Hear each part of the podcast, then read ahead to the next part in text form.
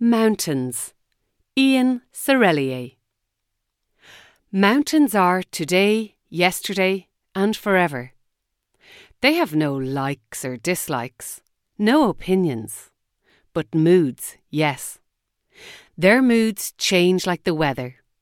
They argue and quarrel, loud with angry thunder.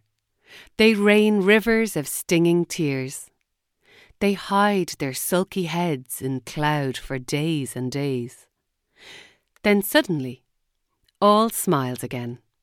One by one, their magic cliffs stand clear and brave, above a sea of white wave, under the lighthouse of the sun.